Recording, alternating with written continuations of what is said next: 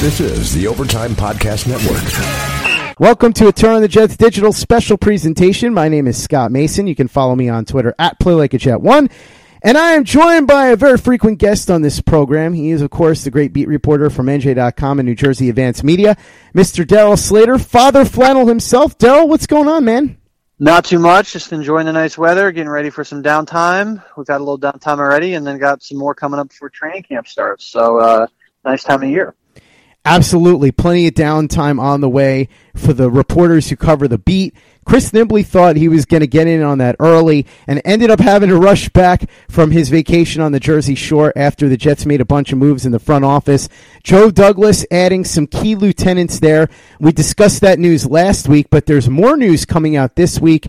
The biggest of which would be the Jets practice schedule. A lot of people are not happy about this, Darryl. Yeah, the Jets have four publicly open practices in the, in training camp. They they also have the green and white scrimmage at Rutgers. But if you're just talking about practices in Florham Park, there are only four of those. Now they have two practices that are lit, open to summer camps only, which means like kids who attend summer camp, which is like a very small portion of the population. So uh, that's not really a publicly open practice. That's that doesn't count. Um, you know, if you if you're 35 years old and find a way to get to go to a summer camp with eight year old kids, well then you probably deserve to be in prison. But anyway, you can you can you can go to that you can go to that Jets practice, I guess. But so there are four, and last year there were um, three. But remember, the Jets did spend a week in in in Richmond and, and three practices down there training uh, with Washington and, and their joint practices. So if you compare this to 2017. Uh, I believe the Jets had six open, publicly open practices that year fully open to the public.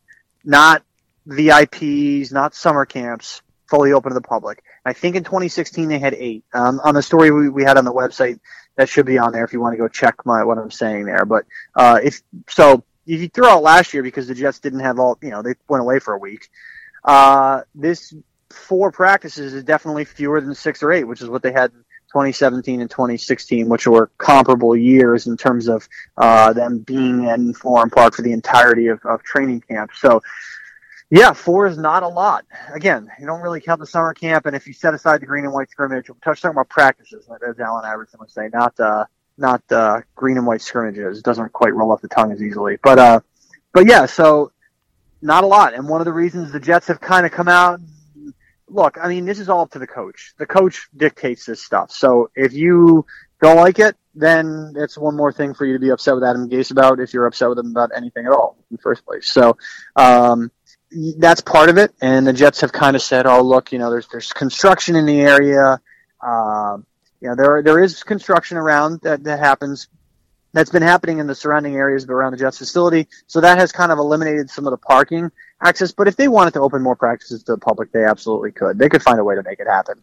Uh, what they do now, what they did last year, and what they're doing this year, we wrote the same story. I think the story, the same headline. Why are there so few publicly open practices? Well, last year it was the the training camp joint practices contributed to it. The construction stuff contributed to it, and they're doing what they did this year, which is they're having those open practices on the weekends. And one of the reasons being more people can come on the weekends, obviously, uh, but also um, parking is a, a, little more more open on the weekends in terms of uh, some of those lots at the at the buildings around aren't being used by the employees at those office buildings, so the Jets can can use those lots on the weekends. So, but look, if they wanted to find a way to do it and have more publicly open practices, they could certainly do it. If they wanted to find a way to have publicly open practices during the week, they could do it. Uh, this is, you know, for better or worse, this is the way that they're deciding to do things. It's obviously not going to impact whether they're a good team this year or not, but, uh, you know, when you're trying to build relations with a fan base after your team has won 14 games combined in the last three years, um, maybe not the best way. But but ultimately, winning cures all. So if they win games, people are not going to care if this is the way things unfolded in the summer. And uh, yeah, look, I mean, for the for the Jets to say like no one would show up during the middle of the week is kind of silly. This is this is the biggest metro area in the entire country. There's enough people that have summer time off.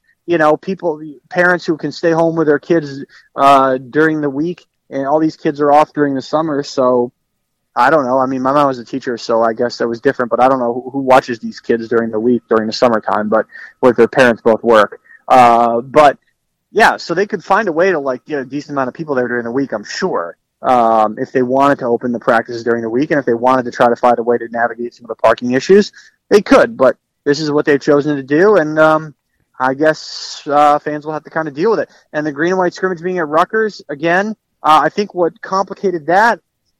I didn't really dig too deep into this, quite frankly, but uh, if you look at those dates, I think MetLife Stadium last year was unavailable because of a Jay Z concert or something like that. Well, I think this time around it maybe coincides with the Rolling Stones rescheduled dates because Mick Jagger had that heart surgery. They, the Stones had to bump their tour to a, a, few months later. So I think that's what's happening there, and that's maybe why it might be at Rutgers. I'm not sure. Anyway, bottom line, it's at, it's at Rutgers. Quite frankly, if you don't live in the central Jersey area, don't bother going. The green and white scrimmage is, at least has been a practice under Todd Bowles. It's kind of a waste of time. Rutgers Stadium is not that nice. Uh, it's a parking kind of disaster down there. So, I mean, look, you don't you don't need to spend your time going to that if you don't. Look, if that's your only opportunity to see the team and you really want to do it, go for it. Um, but you'd probably be better served just going on StubHub and getting a ticket for ten bucks to an actual preseason game where you can actually see some more game action. So that's sort of how it all breaks down. This is the Overtime Podcast Network.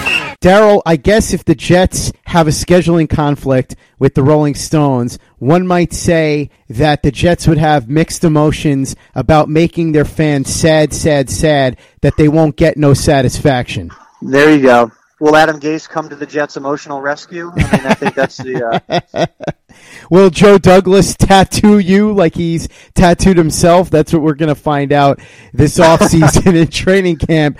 A little bit of Rolling Stones humor. Google it, kids. Trust me, the Rolling Stones are a band that is well worth your time. But I will say this, Darryl when I used to go to training camp practices at Hofstra, there were always people there, no matter what time of day and no matter what day of the week there's always people that will take one day off a week or leave work early one day or something like that. And the place fills up. It's not necessarily going to be packed to the brim like it would be at the stadium for an actual game, but there's always a strong crowd at these things.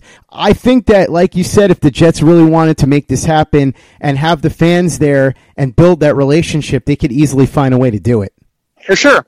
I think they could, but they're not doing it. And, um, look, I mean, if, if, if folks don't like it, if you don't like anything the team's doing, you don't have to go go to the games. You know, don't go to the games. Uh, that uh, that's the ultimate thing. You pay with your wallet. You you vote with your wallet, I should say. So, um, but look, I mean, the bottom line is people who really want to go to the games are going to go, and they're probably not going to be deterred by how many open training camp practices that the team has. So, but uh, yeah, if you don't like the direction the team is going, you you don't have to go to the games. Uh, but uh, but I'm sure there's a lot, you know, there's a lot of people who are heavily invested in the team who really like the direction the team is going, and well, they should, and well, they should, and they should want to get out and see these guys. And it's unfortunate that they're not going to have more opportunities to do it. And you know, quite frankly, it's unfortunate that they're going to have to haul down to Rutgers on a Friday night or whatever to be able to see these guys if they can't get out there for one of the training camp practices if they really want to do that. Um, but like I said, I think the preseason might be you know spend the ten bucks just save your gas money. Don't go to Rutgers. I mean, come, that stadium. I know they upgraded it, but it's not that nice. It's impossible to get in there. Uh, there's nothing interesting down there. I mean, it's just, I, you know, but people are going to be crushing me here, I guess, Rutgers people maybe, but like, uh, just, it would be nice to see them change it up and do it, um, do it on Long Island or something like that. I mean, that would be a commuting nightmare for for me. But I mean, just for just to shake it up a little bit. I get why they do it because it's a centralized location and it is a legit stadium that they can hold a lot of people at. Uh, so it's probably their second best option.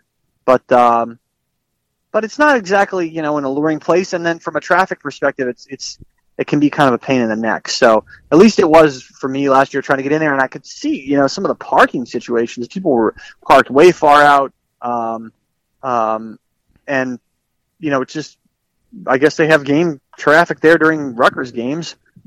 But maybe the crowd at that game was probably similar similar to what they get for Rutgers games. So, I guess the moral of the story, Darryl, is if you want to be at a bunch of Jets practices this off season, volunteer as the counselor at a summer camp because that's about the only way you're going to get to see these practices. yeah, you get to see those too. You get to see those too. And then if you want, I don't know. I mean, I guess as we're talking here on Wednesday, I think the tickets go on sale for the on sale, but they're free. But the tickets are available for the general public tomorrow, Thursday. So we're talking here Wednesday night, and so uh, they were first available to season ticket holders. So if there's any left for those four practices in Florham Park, go for it. Go for it. I mean, it's a nice way to spend a Saturday. Look, I mean, like I was dogging on Rutgers. There's nothing to do out there. There's nothing to do in Florham Park either. like, I guess Morristown's nearby, but there's nothing to do in Florham Park. I mean, it's a bedroom little, as people know, been out there, a little bedroom community. So, uh, but yeah, look, maybe you can tailgate for the green and white scrimmage. I think that's that's the fun part, maybe for people for it on a Friday night. Go down there, get there early, tailgate, uh, or whatever. So, yeah, the bottom line is this will have no bearing on whether the team's any good, but it's just something something to talk about certainly in, in late June.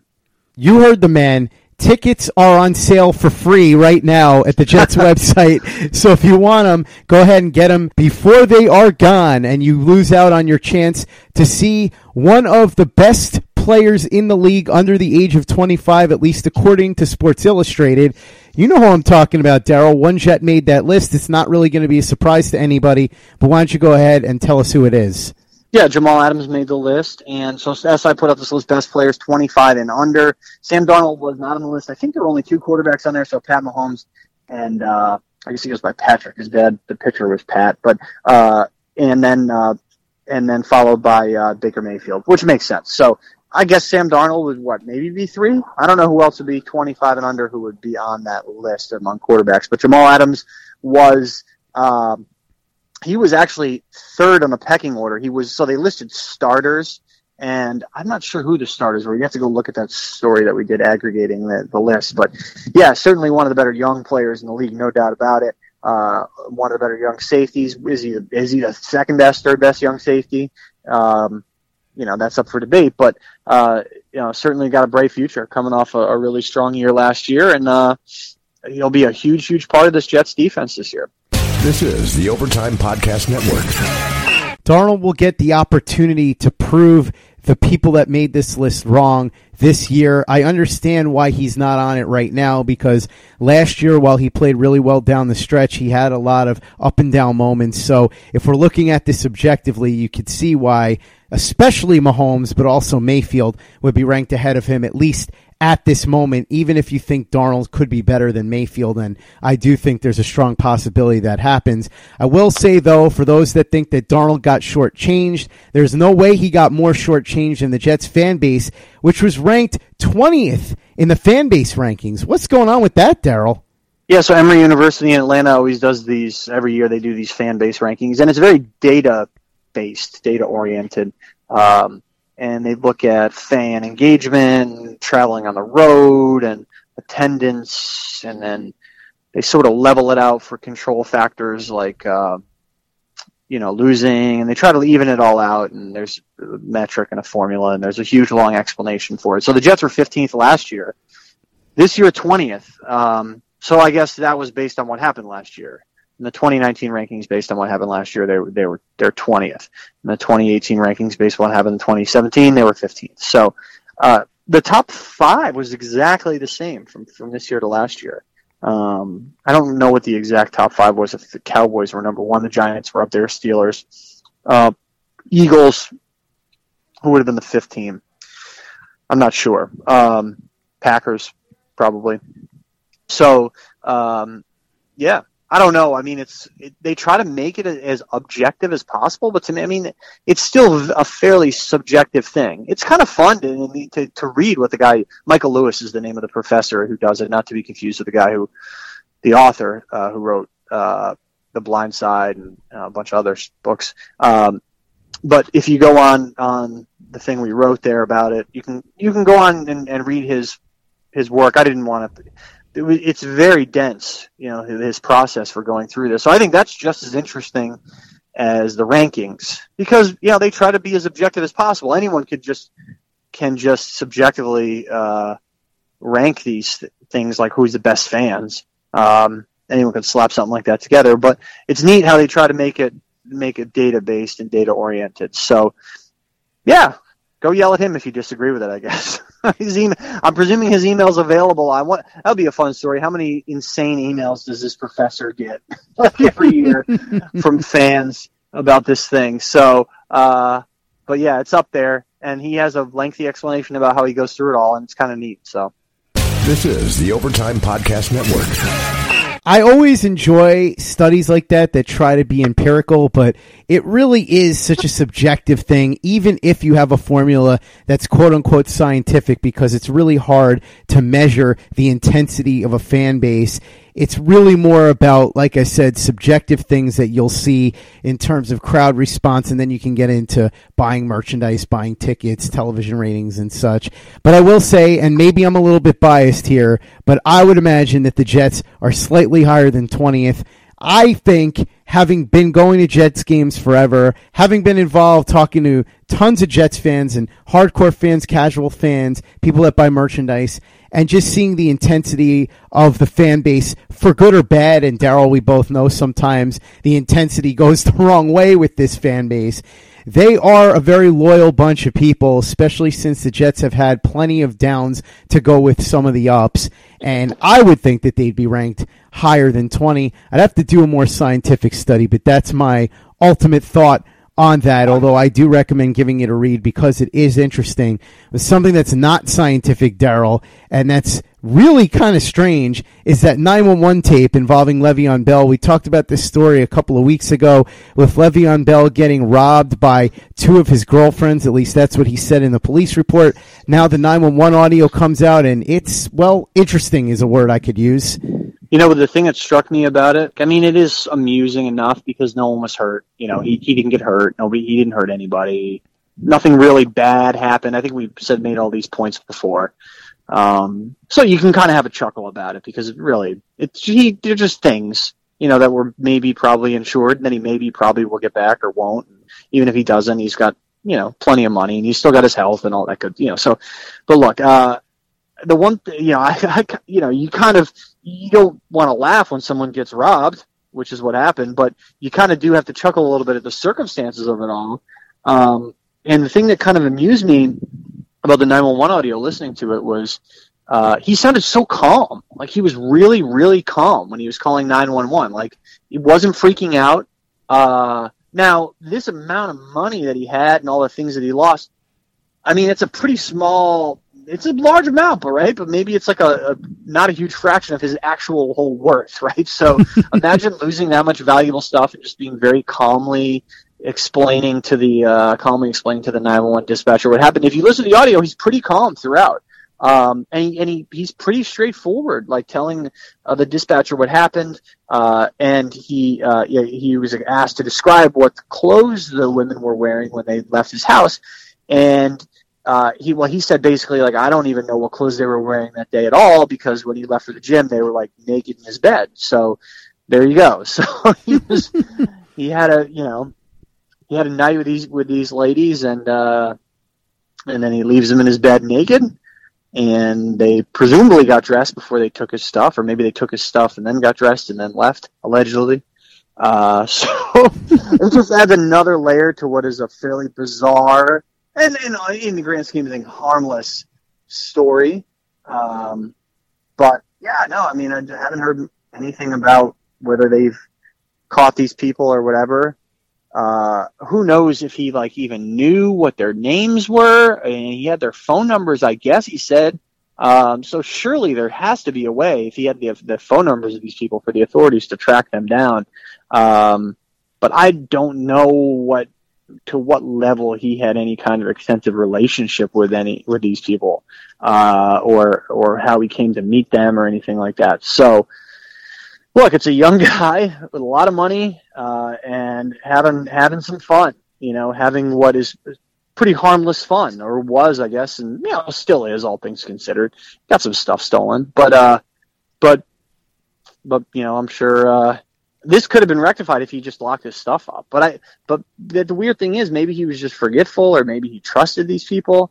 Uh, this will be honestly like I don't care about asking him about football next time I see him. I just want to know like how did this happen? Like yeah, just I want to know like fill in the blanks here, like because uh, I think it's just fascinating on like a uh, on a glimpse into the life of an athlete. Uh, level. I think I think that's what people kind of get a kick out of with all this is like this is kind of a glimpse into the private life of, of a guy who is very much a celebrity and like extremely a celebrity for people who pay attention to the Jets. Um, so we don't get this peek behind the curtain all that often. I mean, he's not he's not putting stuff on his Instagram story about how he's waking up naked in bed with two women. I mean, he's putting stuff on there about working out. If you see his Instagram story, you know he works out. He lets you know he works out. He works out a lot. Uh, and there's a lot of workout videos on there. Not that there's anything wrong with that, but uh, that's about it from him, you know, on there in terms of his social media presence. Kind of mundane stuff, very controlled.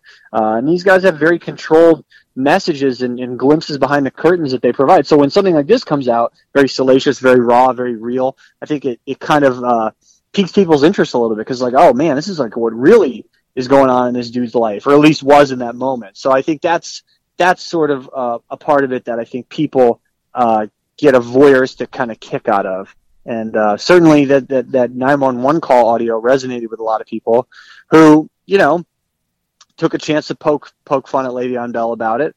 And and and I think you can have a little bit of a laugh because like I said, it, no one got hurt. I mean, it's not like someone came into his house, you know, hurt him, hurt one of his loved ones and took his stuff. You know, to everything we know, I mean, nobody was actually hurt in, in this. So uh, I think it would be hysterical if he showed up at his next press conference wearing all of the jewelry that was stolen and just and just, oh, I got it back. So uh, anyway, but yeah, that's the latest on that.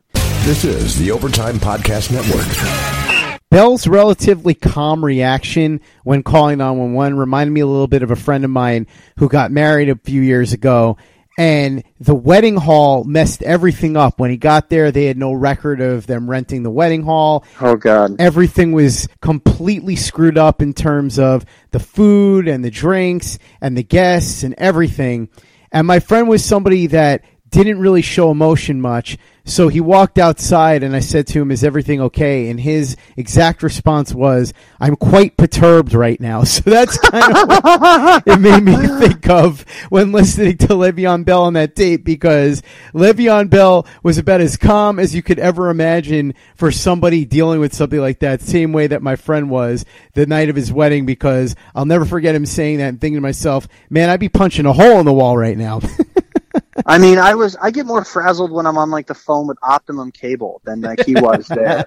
like I'm, I get like more agitated like 30 seconds into like calling the cable company and trying to like figure out what's going on than than I than he was there. So I guess grace under fire. You know, I don't know what you what you'd call it, but there you go.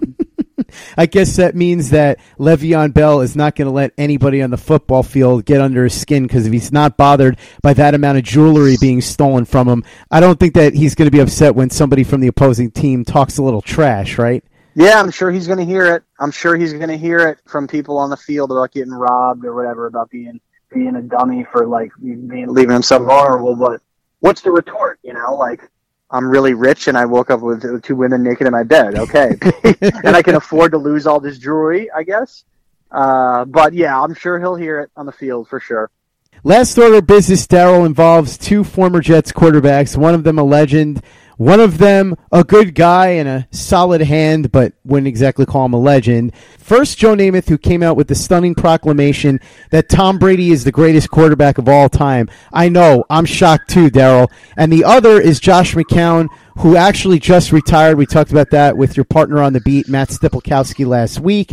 And he came out with some wide receiver rankings for ESPN that praised a different Patriot, but unlike Namath, his praise was a little strange. So let's talk about this. Namath's comments about Brady, and then Josh McCown going a little off the reservation, ranking wide receivers in the NFL.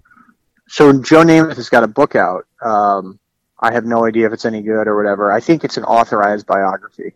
So, uh, I mean, that, that Mark Kriegel book that was written years ago and the Showtime or HBO documentary probably covers it all when it comes to what you'd actually want to read about Joe. But there you go. Joe's got a book out and uh, he's promoting and he's talking to anybody and everybody trying to promote it. And he went on Howard Stern, and and uh, I'm sure there were way more interesting parts of. Joe Namath's interview with Howard Stern than him saying that Tom Brady is an awesome quarterback. But I guess that's what popped up and was you know. I don't have Sirius XM, so I did not hear the whole interview, but I saw I, someone aggregated it, and that's how it works. You know, this stuff like spreads around. So, um, yeah, I mean, he stated the obvious. Tom Brady's the best quarterback of all time. Uh, so there you go. But uh, I mean, I would I would love to go back and listen to. Now I'm sure if he said anything truly salacious, uh, it would be on there. Quite frankly, I would be more amused to hear Howard try to get like old war stories out of him. Which by that I mean probably like sex stories. Uh, I think it would be like juvenilely amusing. I'm sure if he had said anything like really truly tantalizing, it would have made it its way out. But uh, you know, and, and just the typical uh, amusement of listening to Howard Stern, and, and I don't much anymore. Just you know, hearing him trying to goad people into saying something, and you know, Robin and whoever's on the show now uh, with him, kind of kind of laughing along with it all. But uh, but yeah, so Joe Namath said that, and then and then Josh McCown, who I don't don't think is ever going to go on Howard Stern. uh, was on ESPN, and he was he ranked as top five receivers in the NFL. I don't know who he, I don't know who all he put in there. He put in some of the obvious guys, but he left out Antonio Brown, he left out DeAndre Hopkins, and he included Julian Edelman, which is weird. Uh, maybe not as weird as it would have been if he had included Julian with Antonio Brown and DeAndre Hopkins, but he left those guys out, which was kind of bizarre. But you know, I mean, if, on the other hand, do you want a guy you know, does ESPN want a guy, I should say, offering just milk toast opinions on there? No, they want a guy who's going to say something that's buzzy. Would it would it have resonated if Josh McCown said something completely basic on on there? No, but now everybody knows Josh McCown's an analyst for ESPN because he said something a little a little out of the ordinary. So there you go. That's sort of how it all works with that. If you care to watch ESPN or care to watch sports TV at all beyond the games, which quite frankly, I don't I don't see the value in it. Just watch the games. The, the rest of it is kind of fluff. But but that's really what it is, especially this time of year. It's it's a lot of fluff and it's a lot of barstool chatter. And I'm sure there was some barstool chatter about, hey, did you see what Josh McCown said about? Uh, maybe there wasn't. I don't know. But uh, did you see what he said about top five receivers and who he left out? Hey, that's kind of weird. And there you go. And that's how ESPN keeps the keeps the content machine churning by uh, by by keeping stuff like that up there. So uh, I think John, you know, in the bigger picture, I mean, who cares? Whatever, it's his opinion. Like, you're gonna like burn the guy at the stake for saying, you know, that Julian Edelman's a top five receiver. I think it's crazy that he didn't include Antonio Brown and DeAndre Hopkins. I mean, come on, but uh, but whatever. And uh, I think it'll be interesting when it comes to you know actual analysis how he does. I think he's a really smart guy and I think Matt probably talked to you about this last week. But, but when it comes to like actual stuff, not like give me your rankings, yeah, and like, but how about like break down this play for me? Like, what's going on here? What's the quarterback thinking? What does he see? What's went wrong? What went right on the play? That stuff is a, is I think really useful. Um, and I kind of poo pooed the you know these studio shows or whatever, and for the most part they're garbage. But uh, but some of this stuff because remember that Edge NFL matchup show that was really fascinating, and I probably you know people didn't watch it. It's too smart for people. They want you know they dumb everything down and they, it's the debate culture and all of that, and that that's what rises to the top. So, but in the, the few opportunities these guys get to kind of break down X's and O's, I think it'll be really interesting to see how Josh does with that, um, because uh, he is good. He's really smart. He can get a little long-winded, as I'm like rambling about him being long-winded. Uh, but he can get a little long-winded. So when you're on TV, let's see if he can kind of tighten it up and be concise and, and explain things really well. Uh, I'm sure they'll work with him on that, but he's very affable. Um, uh, he's a good looking dude, so he'll be, he'll probably do well on TV. And, uh, in terms of, uh, you know, being comfortable and, and, and looking comfortable on TV. And, uh, and I think it'll be an interesting thing. And plus, you know, it's, it's probably going to be a very much of a part-time thing for him. Let him be around his family and his kids a lot more um, which will be cool for him because his his boys are getting into playing football and all that stuff. So he was definitely an engaging guy to cover, no doubt. Uh, really, really smart, really sharp guy, uh, and uh, and uh, I hope he does well for himself with that. I think it'll be a, a cool challenge, and you know, allow him to just not sit around at the house. You know, allow him to kind of stay involved, and it's got to be easy money. I mean, it's got to be such easy money, um, but I'm sure he'll try to do a good job with it uh, uh, as well. My quick takeaways here are that Joe Namath is completely correct, and it's not really a surprise to anybody that he would think that Brady's the best quarterback because Brady is the best quarterback. And as far as McCown, his opinion's insane, but like you said, let's see what happens with this. I too don't believe much in these studio shows. I think they're generally a waste of time. And if you want smart coverage, you go to places like Play Like a Jet and NJ.com, right, Darryl? Oh, exactly, exactly. You took the words right out of my mouth.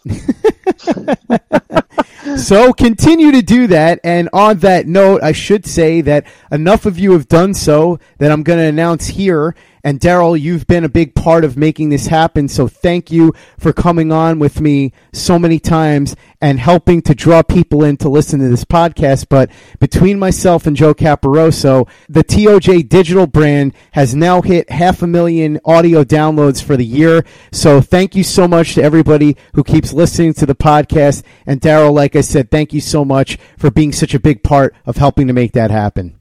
Yeah, no problem. Happy to help. And yeah, you guys do a great job. So that's pretty awesome. And I guess that means uh, if it's not a million, then it's going to be disappointment, right? Well, I don't know. when did you hit a half million? Was it through the end of June, right? So we're six months in. So it's got it. You got to get to a million easily, right?